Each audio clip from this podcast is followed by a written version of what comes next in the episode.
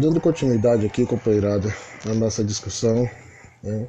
Após o ludismo, o cartismo e o swing, é, vão surgir os primeiros sinais de um pensamento socialista.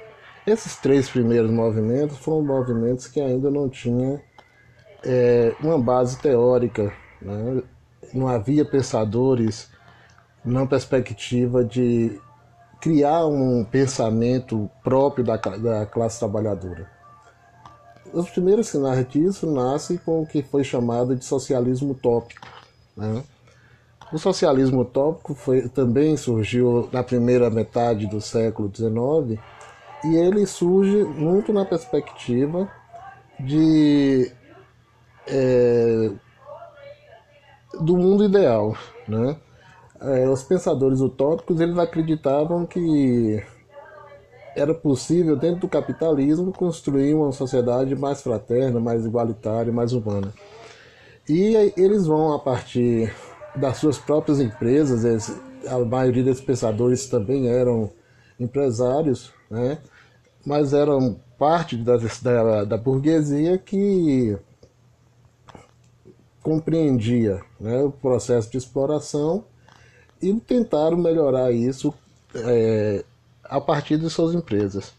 Aí você tem alguns nomes como Fourier, é, Saint-Simon, é, Robert Owen, É, o Proudhon, né, que chegou a ser deputado, apesar de ser considerado, considerado um dos primeiros anarquistas, mas foi, chegou a ser deputado na França.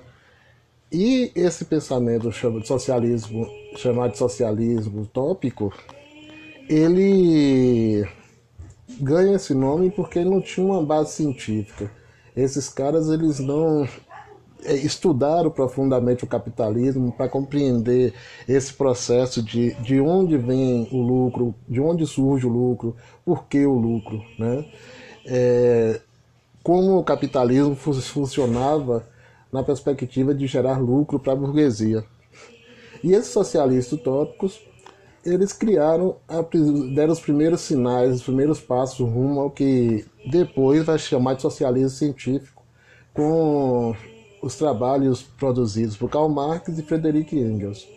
É, Marx e Engels são, vão, serão os pensadores do socialismo científico, aqueles que vão é, estudar a fundo o capitalismo e propor uma sociedade alternativa ao capitalismo a partir das próprias contradições do capitalismo.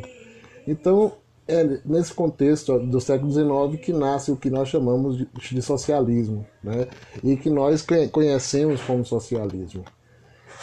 É, e isso, essa discussão vai se, é, continuar por dentro do século vinte, né?